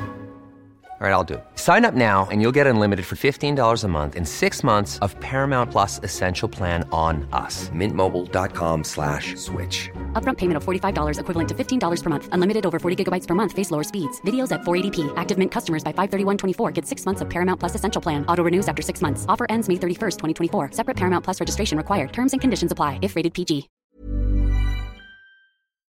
Ja, eh, jag kan ju säga så här att mitt är inte heller helt löst. Nej just ja. ja. Spännande. Det blev ett sånt tema idag. Ja, Eh, blev- Jag eh, tar mina källor. Mm. Eh, Jag har kollat på en dokumentär på Netflix från 2017. Den heter Out of thin air. Jag har läst Mhm. på diverse sidor. Så det är icelandmonitor.mbl.is eh, visir.is, islandsbloggen.com, vice.com och så kollade jag upp lite på Wikipedia också. Mm. Eh, Ja just det, jag har lyssnat på Vad blir det för mord också. Från ett avsnitt från 22 april 2019 som heter Gudmundur och Geirfinnur gissa landet. Mm, Så. just ja. Gissa hört. landet! Gissa landet. Men det är allt jag har hört om detta eh, från eh, eh, deras avsnitt. Mm. Ja, jag kollade faktiskt på den här Out of thin air när den kom. Eh, Mm. så att, för jag ska alltså prata om fallet Gudmundur och Geirfinnur. Ja. Eh, och vi ska hoppa tillbaka till år 1974. Oj då. Eh, ja, det är Det var ett tag sedan. igår. Nej. Ja. Och vi ska till Reykjavik eh, Mhm. på Island och vid den här tiden så har eh, Reykjavik eh, lite över 100 000 invånare. Eh, nu har de väl 130-140 000 tror jag. I, på hela Island är det eh, cirka 220 000. Nu är de väl lite över 300 000. Så det, är inte, det är inte stort, varken eh, Reykjavik eller, eller Island. Nej, nej, nej, gud nej. Det är inte så stort nej. I stort sett så känner ju alla alla. eh, Liksom sådär. Och det var ett tryggt samhälle, det var låg kriminalitet och man litade liksom på myndigheter och media och det var väldigt sådär hemtrevligt. Men eh, rent samhällsmässigt så är det ju stora förändringar vid den här tiden. Det är ju 70-talet. Eh, så ungdomarna vill frigöra sig från tidigare generationer och liksom så här det här med att vara fiskare och bönder och liksom det var ju Ja. det här free love som var ö- Precis. överallt annars. Eh, och man hade en del uppror och protester och, och sådär mot det man inte tyckte passade i ett frigjort samhälle. Och som i, eh, jag skulle vilja säga resten av världen, så tog man en del droger. Och det var ju Mariana, hash, LSD, lite sådär. Det var mycket politik och sånt som var da shit. Da shit. Ehm, vi ska till lördagen den 27 januari 1974. Och då är 18 år gamla Gudmundur Einarsson på fest med kompisar. Eh, och han är då hemma hos sin kompis Sigurbjörn. Eh, Och de hade kul tillsammans och bestämmer sig för att de ska gå till en klubb i Hafnarfjörður. Eh, och eh, till en början så håller de ihop men du vet, de börjar ju hooka upp med tjejer va. Så att Ja, ja. Eh, de dansar och ja, lite sådär. Så de, de splittras ju. Och när de sen ska Ja. gå hem så hittar de inte Gudmundur. eh, Och de tänker, jaha, men han har ju redan gått hem. Eh, Och grejen är att han hade tänkt gå hem tydligen. Han bodde 10 kilometer ifrån den här klubben och det tänkte han promenera i den isländska vinternatten. I januari. Ja, I det är så smart. Eh, men i alla fall. ehm, Ja. På måndagen så ringer en annan vän som heter Kristin till Sigurbjörn och frågar om han har hört något från Gudmundur. Eh, men han har inte pratat med honom. Eh, och det blir tisdag och man har fortfarande inte hört eller sett honom och han har inte kommit hem och då ringer man polisen för att nu han kan ju inte, Ja. om, om han då, man tänker han kanske gick hem med en tjej så har han ju varit borta hela helgen. Alltså det, nej. ja, det är ju nej, lite konstigt kanske. Eh, men man startar i alla fall ett stort sökningspådrag för att man blir snabbt orolig. Mm. För att det är så här, på Island, det är ju en, en, en ö mitt ute i havet. Det är ganska... Alltså det, de har ju inte mycket, de har ju typ inga träd. Nej, Ingenting som kan skydda mot vind och så. Och vädret skiftar otroligt snabbt. Alltså på morgonen kan det vara fint väder, solsken, fåglarna kvittrar. Och vid lunch så är det snöstorm. Ja, verkligen. Och det är väldigt lätt. Tänk också om han skulle gå hem efter en fest, det är mörkt och så kommer en snöstorm. Då går man ju vilse. Ja, då ser man ju inte var man går och sen Nej. kanske han inte var rätt klädd. Nej, det vet jag inte heller. Ehm, Nej. Men de blir i alla fall oroliga och det är ungefär 200 personer som deltar i det här sökandet. De har letat från gryning till solnedgång. Men man hittar inte Gudmundur. Eh, och, men men man, man tänker ändå att ja, men det har nog inget, alltså, man räknar inte med att det är ett brott utan han har gått bort sig. Eh, och trots det här stora engagemanget så hittar man honom inte och man tror helt enkelt att han har gått vilse ute i, de säger ute i lavan, men det är liksom ett lavalandskap, det är torkad lava. Ja. Eh, Stenar liksom, eller ja. Ja men det är ju sån här svart torkad lava och det är, lite mossa på. det är nästan lite som en öken. Kan man Mm, säga. Jag har, sett, eh, jag har ju sett det när jag var på Island. Det ser ut Ja som, precis. som eh, svarta, med svarta stenar. Det är liksom ojämnt och så är det lite mossa och grejer på. Ja men alltså tänk liksom det har runnit lava och så har den stelnat så det är väldigt så här Mm. rugged. Och det är mycket såna här äh, skrevor och grejer liksom. Precis. Men det finns vittnen som säger att de har sett Gudmundur gå från den här klubben med en annan man. Men man kommer inte på mer än så. Nähä. Så nu kommer vi till 19 november 1974. Eh, då försvinner 32-årige arbetaren Geir Finnur Einarsson. De är inte släkt. Okej. På Island funkar det ju som så att man får ju sin pappas namn och så son eller dotter. Ja men precis. Så det är bara det att deras pappor heter Einar båda två. Mm. Eh, men sen alla islänningar är väl släkt på något sätt men de är inte, ja. de är inte direkt släkt. Nej. Men så. det man vet är att han hade bestämt träff med några okända män på Hapnarboden, eller ja, hamncaféet. Det låter inte som en bra idé. Eh, nej. Eh, vittnen Nej. berättar att en man kom in på kaféet vid 20 över 10 på kvällen och bad om att få låna telefonen. Och vid ungefär samma tid, hemma hos Geirfinnur, så kommer ett samtal på deras hemtelefon. Och han säger ja, jag kommer och så går han. Och den sista då som såg honom var hans 12-årige son. Okej. Man hittar hans bil parkerad nära det här hamncaféet med nyckeln i tändningslåset som jag förstår det. Och det finns inga ledtrådar om vad han har tagit vägen. Och han beskrevs som en väldigt bra man utan några fiender och det var väldigt konstigt av honom att försvinna på det här sättet. Så Ja. återigen då så sätter man ihop ett räddningsteam som söker igenom hela hamnen, man har dykare i vattnet och man letar liksom på lands- i, genom landskapet kring hamnen men inte ett dyft hittar man. Nej. I ett försök att hjälpa så kom en konstnär i Keplavik på att men jag kan göra en, en lerskulptör, alltså typ som en byst av den här äh, mannen som lånade telefonen så att man kunde få tips då från allmänheten. Typ som en, eh, vad heter det? Som en sån här eh, profilering, eller vad heter det? Ja, eh, ja men eh, vad, vad kallar man det? Fantombild typ Ja, fast i fantombild. 3D då. Ja, Eh, och jag de visar den här i den här dokumentären. Alltså ja, det ser ut som en isländsk man. Det ser ut som en isländsk man. ja, nej men alltså. Ja. Mm. Ja, ja. B- man får tips men ingenting leder till mannens identitet. Eh, och när eh, man, man får se så här, intervju med en polis, han är med i dokumentären också, jag kommer inte ihåg vad han hette. Så liksom så här, ja men eh, har ni fått några ledtrådar om vad han har tagit vägen? Och han tittar på dem och så bara, nej, nächt. Alltså, nej, inte Nej. någonting. Nej. Ja. Men, men han är ändå liksom hoppfull att man ska hitta Ja. mördaren. För den här är man säker på att det här är ett brott. Han skulle inte bara försvinna så här. Nej, okej. Men man hittar ju ingen kropp. Eh, Så att i juni 1975 så lägger Keflavik-polisen ner. Kep, Nu Ja. sa jag Keflavik. Keplavik heter det. Förlåt vet du Lydia om du lyssnar. Det är ingen fara. För, för min del är det ingen fara i alla fall. Men Nej. det, nej. För mig är det en big deal. Nej jag skojar. Inte för att jag är en islänning men eh, ändå.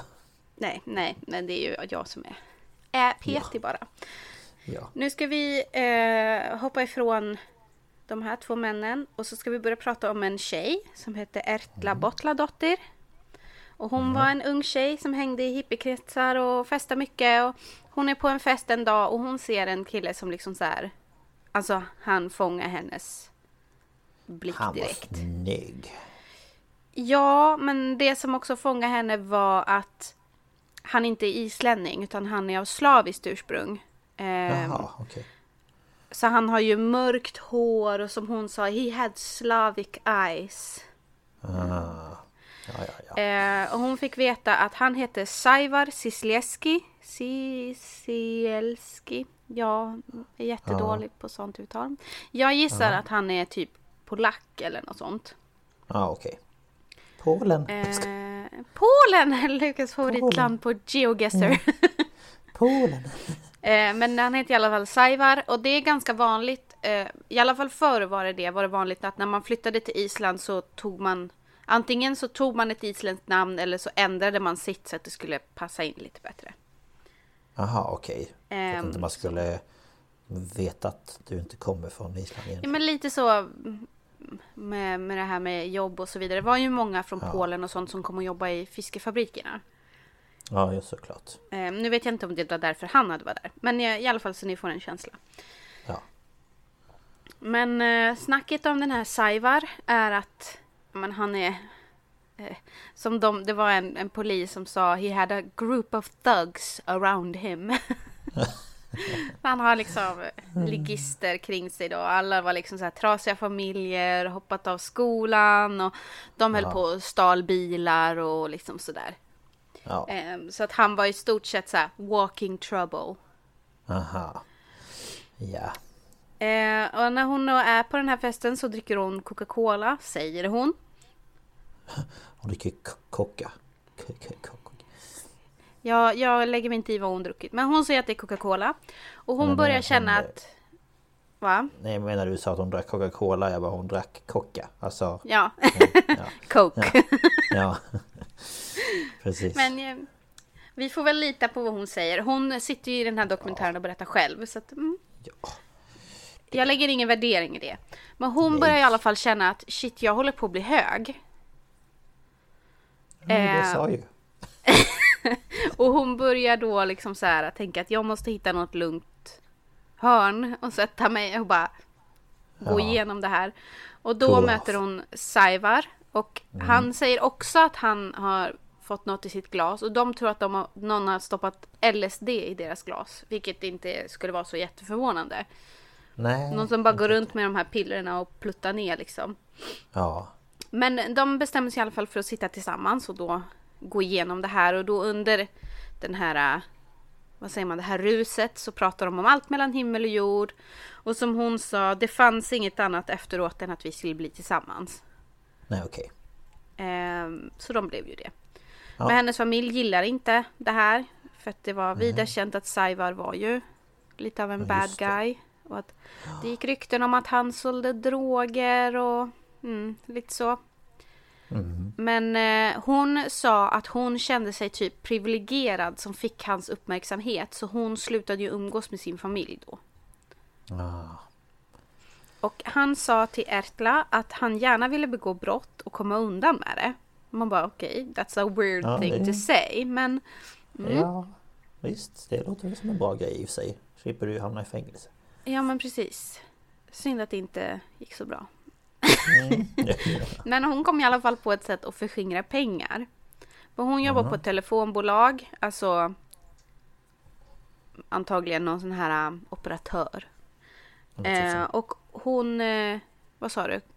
Nej men som typ 3 eller Telia eller? Ja men precis, fast Ja. då på 70-talet. Ja, inte.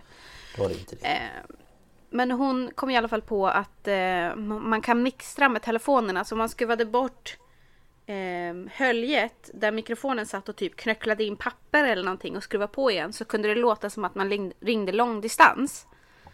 Jaha. Och då ringde hon till kontoret där hon jobbade och sa att hon ville... Eh, eh, hon hade en postanvisning. Och det här är, var ett sätt att föra över pengar för. Om, om man inte hade ett postgirokonto så ringer man och säger man jag har en postanvisning till bla bla bla och det ska vara på 200 kronor.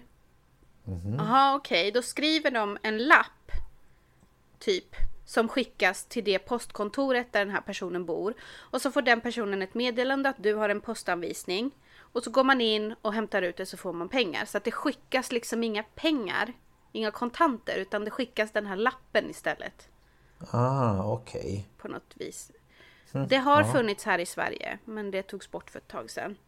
Okej. Ja.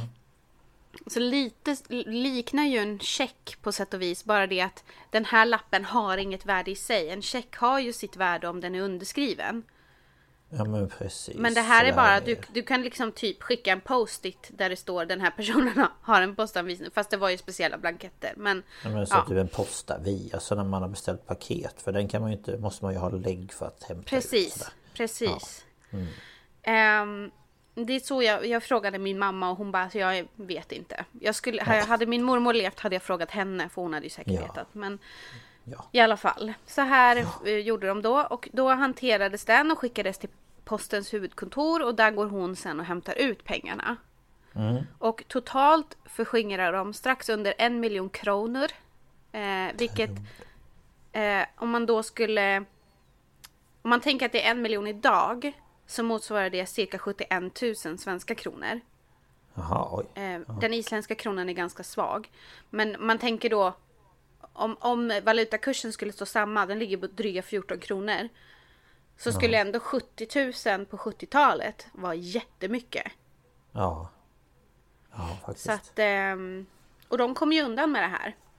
Ja.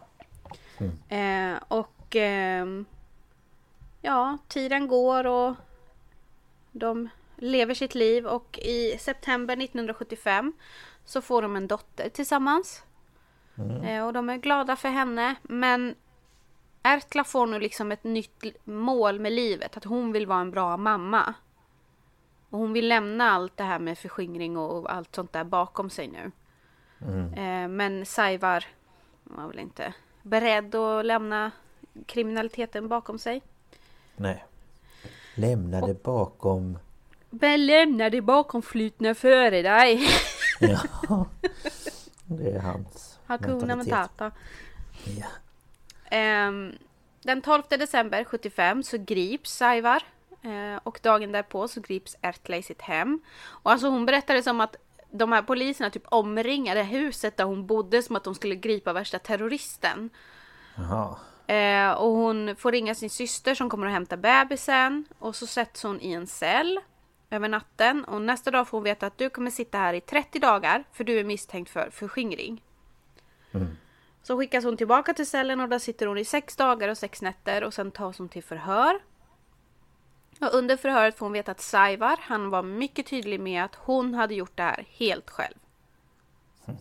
Och inte hade någonting med saken att göra. Och då säger polisen till henne Du måste förstå att Saivar är en rakt igenom usel människa. Det finns ingen frälsning för honom. Nej. Och Ertla blir ju ledsen och chockad. För han har ju liksom så här kastat henne under bussen och liksom... Mm. Men samtidigt så är det någonting som gnager i huvudet på henne. Och det är det att han har varit otrogen mot henne under deras förhållande. Så att hon kan ändå liksom... Att han ljuger och så, det kan hon acceptera. Ja.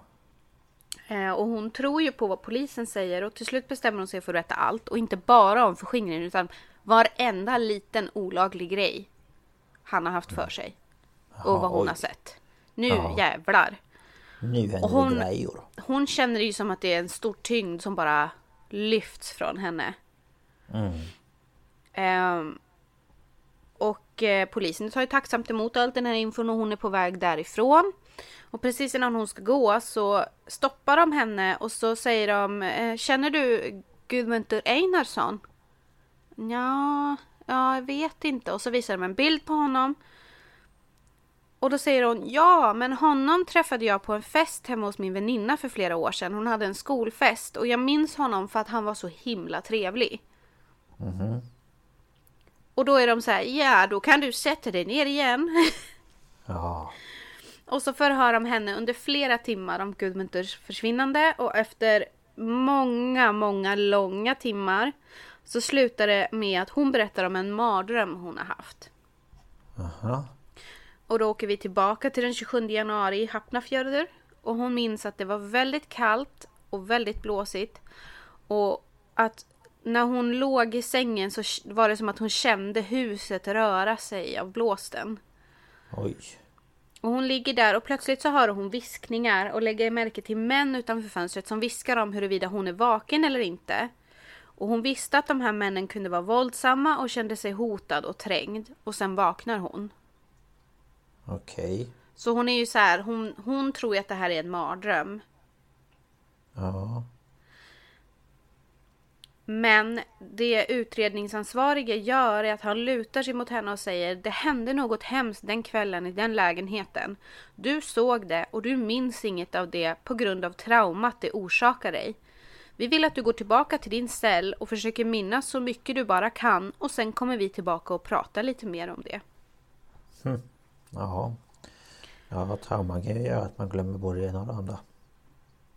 Ja, men det jag reagerar på är så här, men vänta nu, polisen ska ju inte antyda saker. Nej, verkligen inte. Och sen tänker jag om de nu vill få tillbaka eller få henne att minnas så kanske eh, terapi. Mm. För ja, att nej, behandla det finns traumat. inte på kartan. Det finns inte på Nej. kartan. Det kan jag, så mycket kan jag säga. Ja, Men nej, hon nej. förs i alla fall tillbaka till cellen och där ligger hon och liksom så här. Men gud, den här drömmen, det kanske var på riktigt. Eller var det det? Och liksom så här. äh, Mm. Men eh, den 20 december 1975 så skriver Ertla eh, under på ett uttalande där hon säger att hon såg Saivar, eh, en kompis Christian eh, och en tredje person som hon inte kände igen bära något tungt. Hon såg inte vad det var i, i lakanet, som hon säger, men hon var säker på att det var ett lik. Hon kunde inte röra sig och frös och svettades samtidigt.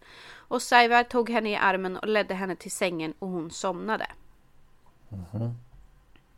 Så där är vi liksom nu då. Det här är alltså eh, Gudmunter, den första killen som försvann. Ja.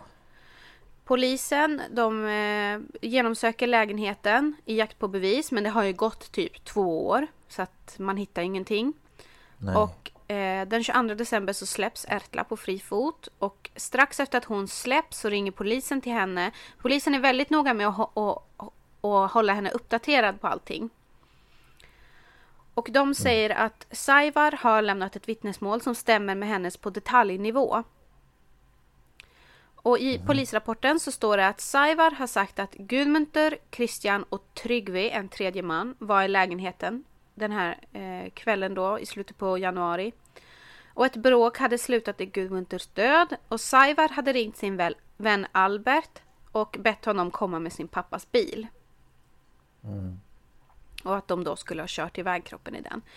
Christian som blir förhörd säger att han inte minns säkert vad som hände den kvällen för han var full. Eh, men han berättar och så säger han det här jag berättar nu är jag nästan säker på att jag minns tydligt. Och han säger att det uppstår ett bråk i lägenheten som han inte var del av. Och nästa grej han minns är att Albert är utanför med en bil. Mm, Okej. Tryggvi, då den här tredje killen, säger i förhör att Christian och mannen utan namn var oense om något och först svor de mot varandra, sen slogs det. Sen slog mannen Tryggvi och han slog tillbaka och mannen föll ihop och sedan såg han Saivar sparka mannen i huvudet. Aha, okej. Så de är ju ense om att det är ett bråk men väldigt oense om hur det här gått till. Ja. Och den här Albert, han säger att Saivar, Christian och Tryggvi, de kommer ut till bilen och alla bär på något som ser ut som en väska. Saivar säger åt honom vad han ska köra och de stannar och de gör någonting och på vägen tillbaka pratar de om, om vad som fanns i väskan och enligt Arbe- Albert så var Saivar tydlig med att det var ett lik. Polisen berättar för Ertla att männen ska ha styckat kroppen och stoppat den i plastpåsar och sedan kört iväg för att dumpa den. Ja. Och då eh, häktas eh, Saivar, Christian, Tryggvi och Albert för mordet på Gudmunter. Här reagerar ju jag. För hon sa ju att hon såg ett stort, någonting inlindat i ett lakan. Ja, precis. Och polisen säger de har styckat dem och lagt dem i plastpåsar. Ja, men det, det är ju inte samma grej. Nej. Nej. Eh, nej, Ehm, inte alls. Det är inte den första bristen i det här fallet. Nej, okej. Tidigt 1976 så förhör fortfarande polisen Saivar och Ertla då. Ertla kommer de hem till henne och, och förhör henne. För hon är ju inte häktad. Mm, nej. Om, om, om Gudmunter och allt det här. Eh, och hon berättar ju också att hon blir ganska utstött av samhället. Och isolerad. För ingen vill umgås med henne för att hon är involverad i det här. Så hon säger att de här poliserna som ringer henne och kommer hem till henne blir typ hennes kompisar. Det är enda hennes enda umgänge och det påverkar ju mycket i hur hon pratar och så. Mm. Ehm, och vid något tillfälle så nämner de Geirfinnur och frågar om Ertla tror att, att Saivar hade någonting med det försvinnandet att göra. Och den 23 januari 76 så gör hon ett utlåtande, till polisen och hon berättar att Geirfinnur hade fått i uppdrag att hämta stora plastbehållare med alkohol som skulle smugglas in i landet. Och ett gräl hade uppstått och han dödades. Hm, okej.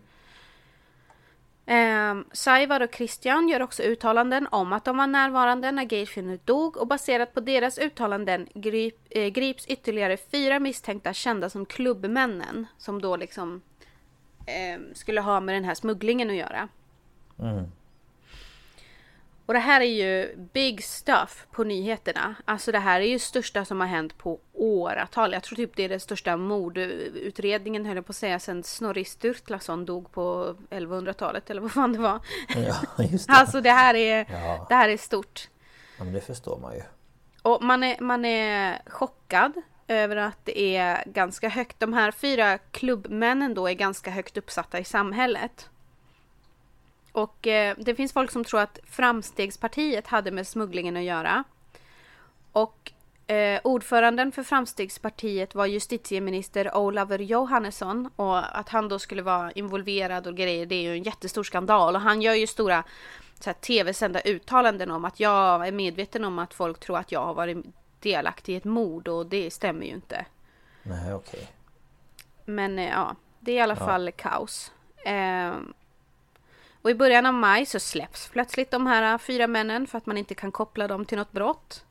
Eh, För det visar sig att eh, Saivar och de andra bara hittat på en historia som inte är sann överhuvudtaget. Surprise! Surprise! Surprise, surprise! Ja. Eh, och polisen de har ju en enorm press att lösa det här. Ja, Ehm, förstår jag. Och de fick bara olika historier hela tiden om hur Geirfinnur ska ha dödats. Och eftersom de inte hade några kroppar så kunde man inte liksom gå på Nej. det. Utan man fick bara gå på vad de här anhållna sa. Och nu börjar man bli frustrerad. Ja. Och man griper Ertla igen i maj. Och i förhör så säger hon eh, då om Geirfinnur att de hade åkt någonstans. Och att Saivar satte ett gevär i händerna på henne. Och att hon var så nära Geirfinnur att hon såg hans ansikte och paniken i hans ögon men att han tydligen ska ha fattat vad som hänt och så liksom säger de inget mer men jag antar att hon antyder då att det är hon som ska ha skjutit honom. Okej. Så att nu, nu börjar det ju spåra ur på ett annat sätt. Ja, verkligen.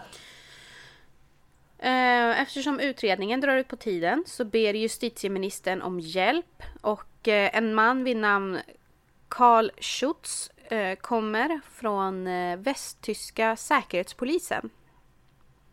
Och han sätter ihop en styrka på sex personer, tre tolkar och utredningsdomaren. Och fokus är att hitta kropparna och man jobbade då intensivt med att söka efter dem men det ger ju såklart ingenting. Nej. Karl eh, förhör de misstänkta själv med hjälp av en tolk och han ville veta vem som körde bilen till mötet med Geirfinner. Eh, och hans teknik var att han var ganska hård och liksom och så bytte han hela tiden tidpunkter med vad han frågade. Så han kunde fråga om någonting i januari, någonting i februari och liksom så här hoppade för att de typ då skulle försäga sig. Ah, Det var någon teknik han hade. ja. Mm. Men nu pekas Gudjon Skarpheidinsson ut som den som har kört bilen. När Aha. man då ska ha kört iväg med Geirfinner. Ja. Och han grips i november. Och vi är fortfarande på 76. Och han säger i förhör att han var på platsen och slogs med Geirfinner med Saivar och Christian och att de dödade honom. Och Saivar och Christian säger nu att de tog med kroppen tillbaka till Reykjavik och två dagar senare åker de tillsammans med Ertla som körde bilen till Röjdhålar och de grävde ett hål, la kroppen där i och sen tände eld på den. Mm, Okej. Ja. Ja. Och eh, fallet prövas i tingsrätten och där döms de skyldiga och det går upp i högsta domstolen 1980. Och statsåklagarens utläggning varade i 15 och en halv timme. Huh. Eh, och när de anklagade sedan fick uttala sig så säger de att de är oskyldiga och de drar tillbaka allt de har sagt. Okej. Men Gudjon Skarpheidinsson, han som då ska ha kört bilen, döms skyldig till Geirfinners mord och får 10 år fängelse. Eh, Christian Widarsson, han döms skyldig till Gudmunter och Geirfinners mord och han ska då ha varit den som ringde det här telefonsamtalet från hamncaféet. Mm. Han döms till 16 års fängelse. Saivar Cisielski, han döms skyldig till Gudmunter och Geirfinners mord och får 17 år. Tryggvi Leifsson döms skyldig för Gudmunters mord och får 13 år. Albert Skaptason döps skyldig, döpt, döms Han döps. skyldig. Han döps, han var inte döpt så då honom döper man, det var hans eh, dom. Nej, Han behövde döpas innan han blev dömd. Ja, herregud. Man kan ju inte vara odöpt och hamna i fängelse, det går inte. Nej, men eh, han eh, döms då skyldig till att hjälpa till att ha gömt Gudmunters kropp och han fick 12 månader.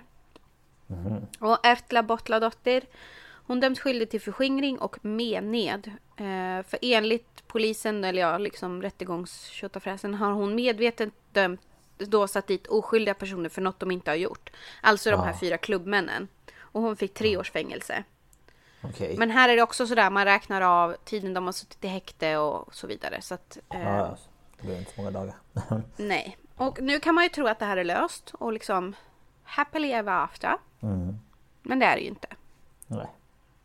Den 9 augusti 1981 så släpps Ertla. Eh, då har hon suttit av sin tid. Och hon återförenas med sin dotter som står och möter henne med en blombukett. Jag tycker det är så gulligt. Det är fint. Men hon blir väldigt utstött i samhället och folk avskyr henne. Och vissa spottar henne till och med i ansiktet när hon går på gatan. Nej men fy. Och hon lever ju med mycket skuld, och speciellt mot Saivar, för hon känner ju att hon har förrått honom. Ja. Eh, men ja. Och allt eftersom så släpps de ju en efter en. Och Saivar var den sista som släpptes och när han släpptes då så träffade han en tjej. De fick två barn och tillsammans flyttade de till USA för att gå vidare. Men han kan inte riktigt släppa det här för att han vill rentvå sitt namn så familjen flyttar tillbaka till Island. Och 1994, tio år efter han blev fri, så är han med i en tv-sänd intervju och berättar att han inte vet någonting om Geirfinners försvinnande. Och han säger att han varken dödade honom eller Gudmundur och han vill ha rättvisa.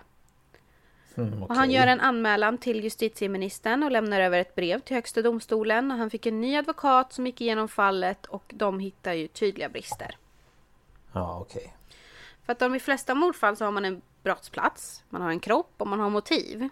Mm. Men här har man ju ingenting av det.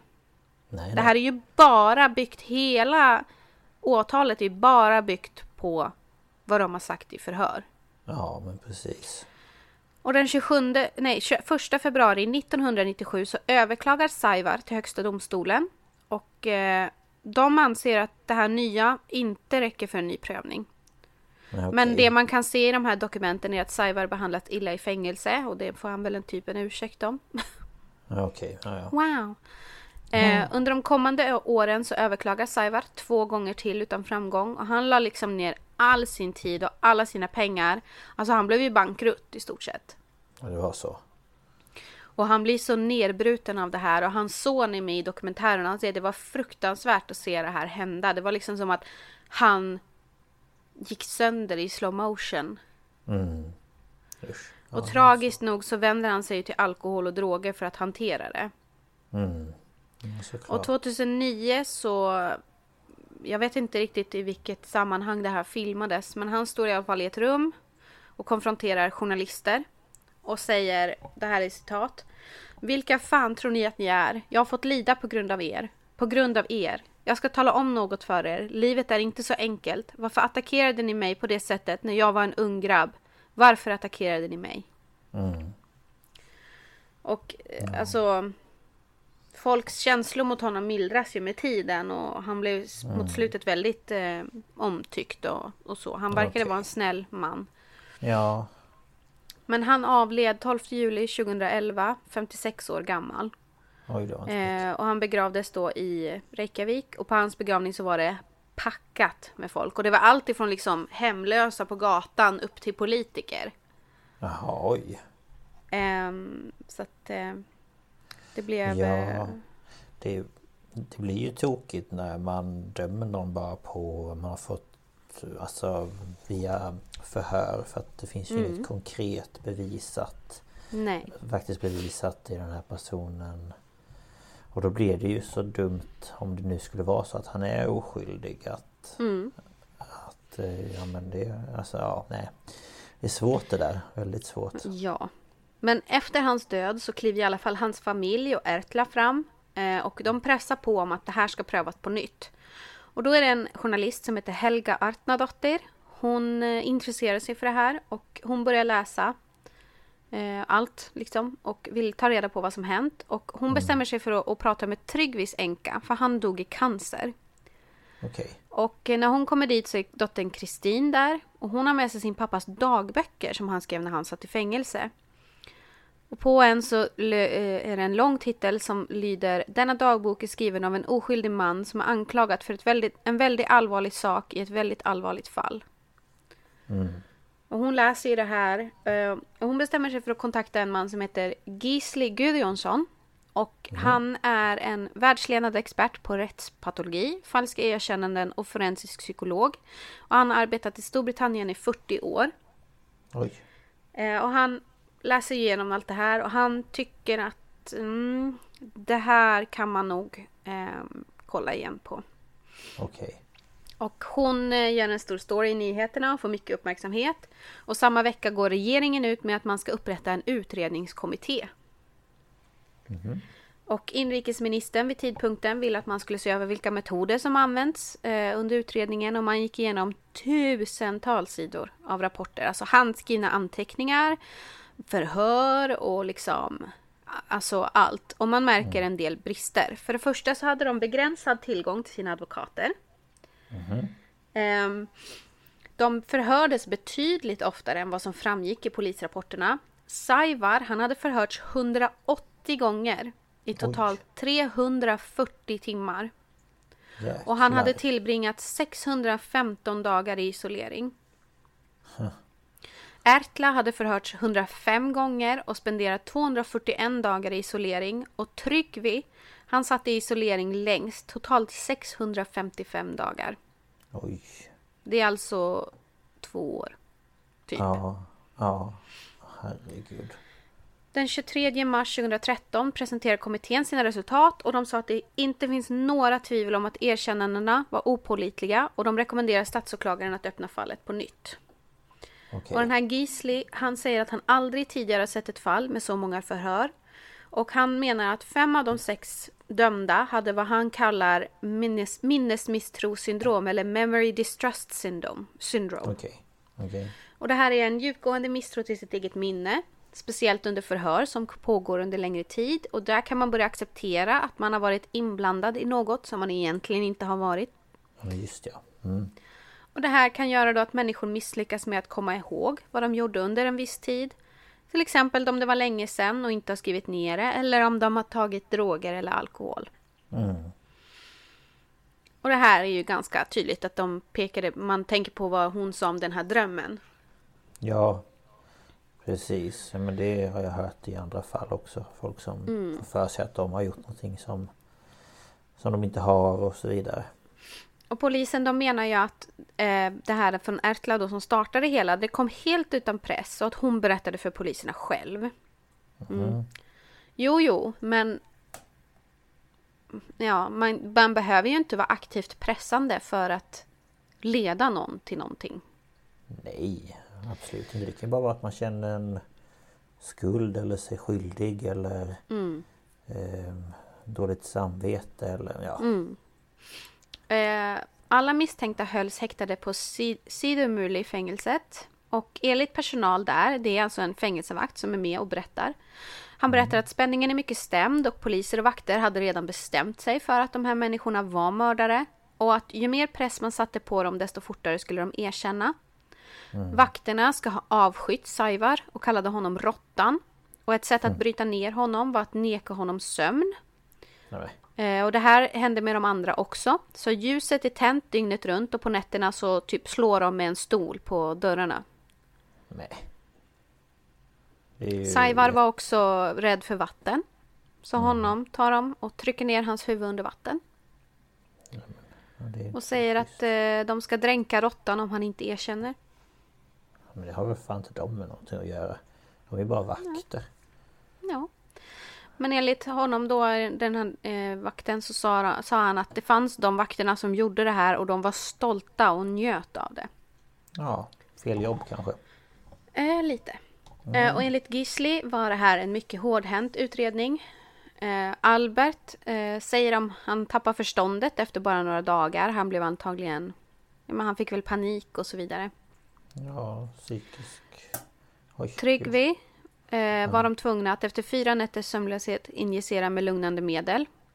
Men vad konstigt att han inte har sovit på fyra dagar om ni håller dem vakna. Ja, jättelustigt. Ja, verkligen. Och Christian, han försökte ta sitt liv två gånger i häktet. Ertla, hon berättar att fyra gånger om dagen så kom de med piller som hon var tvungen att ta. Och det här var ju då, har det kommit fram sin, var bensodiazepiner. Alltså lugnande. Ja, ja, ja. Mm.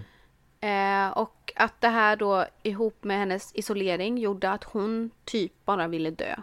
Ja, Eh, men att hon hela tiden tänkte på sitt barn. Men hon sa det att det som hände var att hon hade inte sett sitt barn på så länge så hon kunde inte se henne framför sig. Och det gjorde att hon också började ifrågasätta om hon verkligen hade barn. är såklart. Så där har vi ju också den här memory distrust syndrome. Ja, så här har jag... Har jag ett Ja men barn, hon var liksom? sådär, har jag, har jag verkligen ett barn? Eller har jag bara hittat på det också? Mm. Ja, vad hemskt. Ja det är fruktansvärt. Ja. Eh, poliserna och domarna som utredde de här fallen valde att inte vara med out of thin air.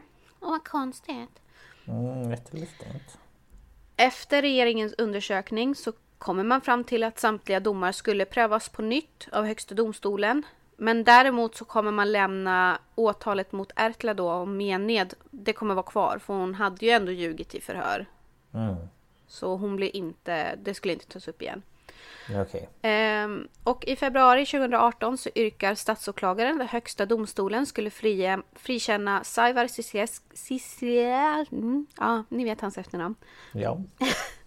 Christian Vidar Vidarsson, Tryggvi Runar Leifsson, Albert Klan Skaptason, Gudjon Skarpheidsson och Ertla Bottladottir. Mhm. Och den 27 september 2018 så friar Högsta domstolen alla utom Ertla. Mhm. Eh, och hon har överklagat beslutet eh, att inte ge henne en ny p- prövning till Heradas, Heradsdomer Reykjavikur. Alltså um, Högsta.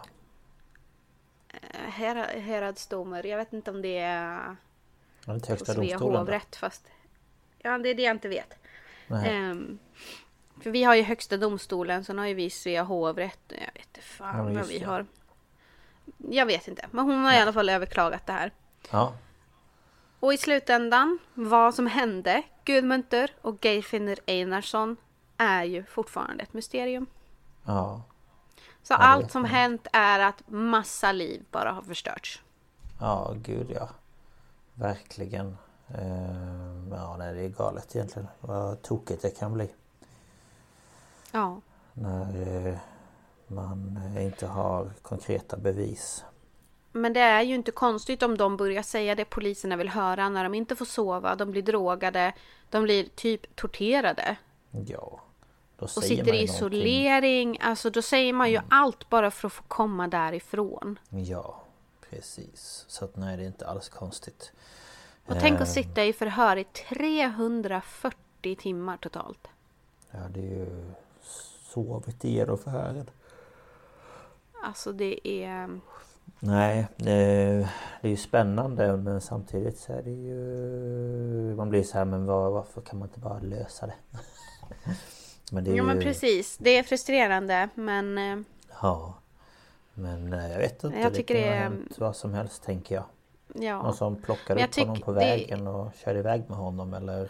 Ja, men alltså sen kan det ju bara vara det att han, den första han gick vilse helt enkelt och, Ja, och dog sen den andra. Ja, någonting hände väl med honom men det var inte det som det var inte det som det här nej, påstods ha hänt.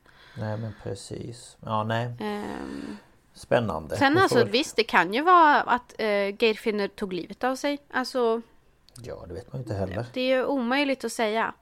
Men det är ju, och jag tycker det är så tragiskt att Saivar inte fick se sig själv bli rentvådd. Det är det Mm. jag tycker det är. Ja, han han dö innan liksom. Ja, jag tycker det är så... Och han blev ju Tragiskt. väldigt ung. Ja, det här Egentligen. tog ju fruktansvärt på honom. Mm. Ja, det är inte så konstigt. Ehm, Och när man väl börjar med alkohol och droger och sånt och inte tar hand om sig så går det ju utför. Mm. Så... Ja, usch. Mm, ja, nej. Spännande men hemskt. Eh, det Ja. tackar vi för. Ja, det är så lite så. Jag tycker det här är väldigt intressant. Ehm, Mm.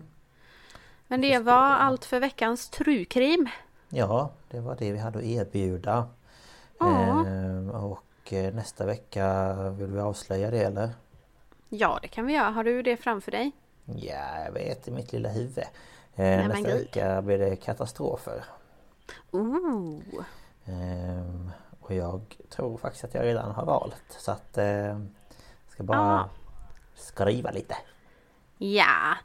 Ja. Eh, om ni vill ge oss önskemål eller tips eller återkoppling så kan ni mejla oss på staphalspodcast gmail.com eller gå in på Instagram och skriva staphalspodcast och tryck på följ för där lägger vi ju ut eh, bilder och så. Information, allting och det är lätt att ta kontakt med oss där. Precis. Bra. Precis, precis. Men eh, det var allt. Så Mm. vi hörs ju nästa vecka igen. Det gör vi. Ha det gött! Ha det gött. Hej då! Hej då.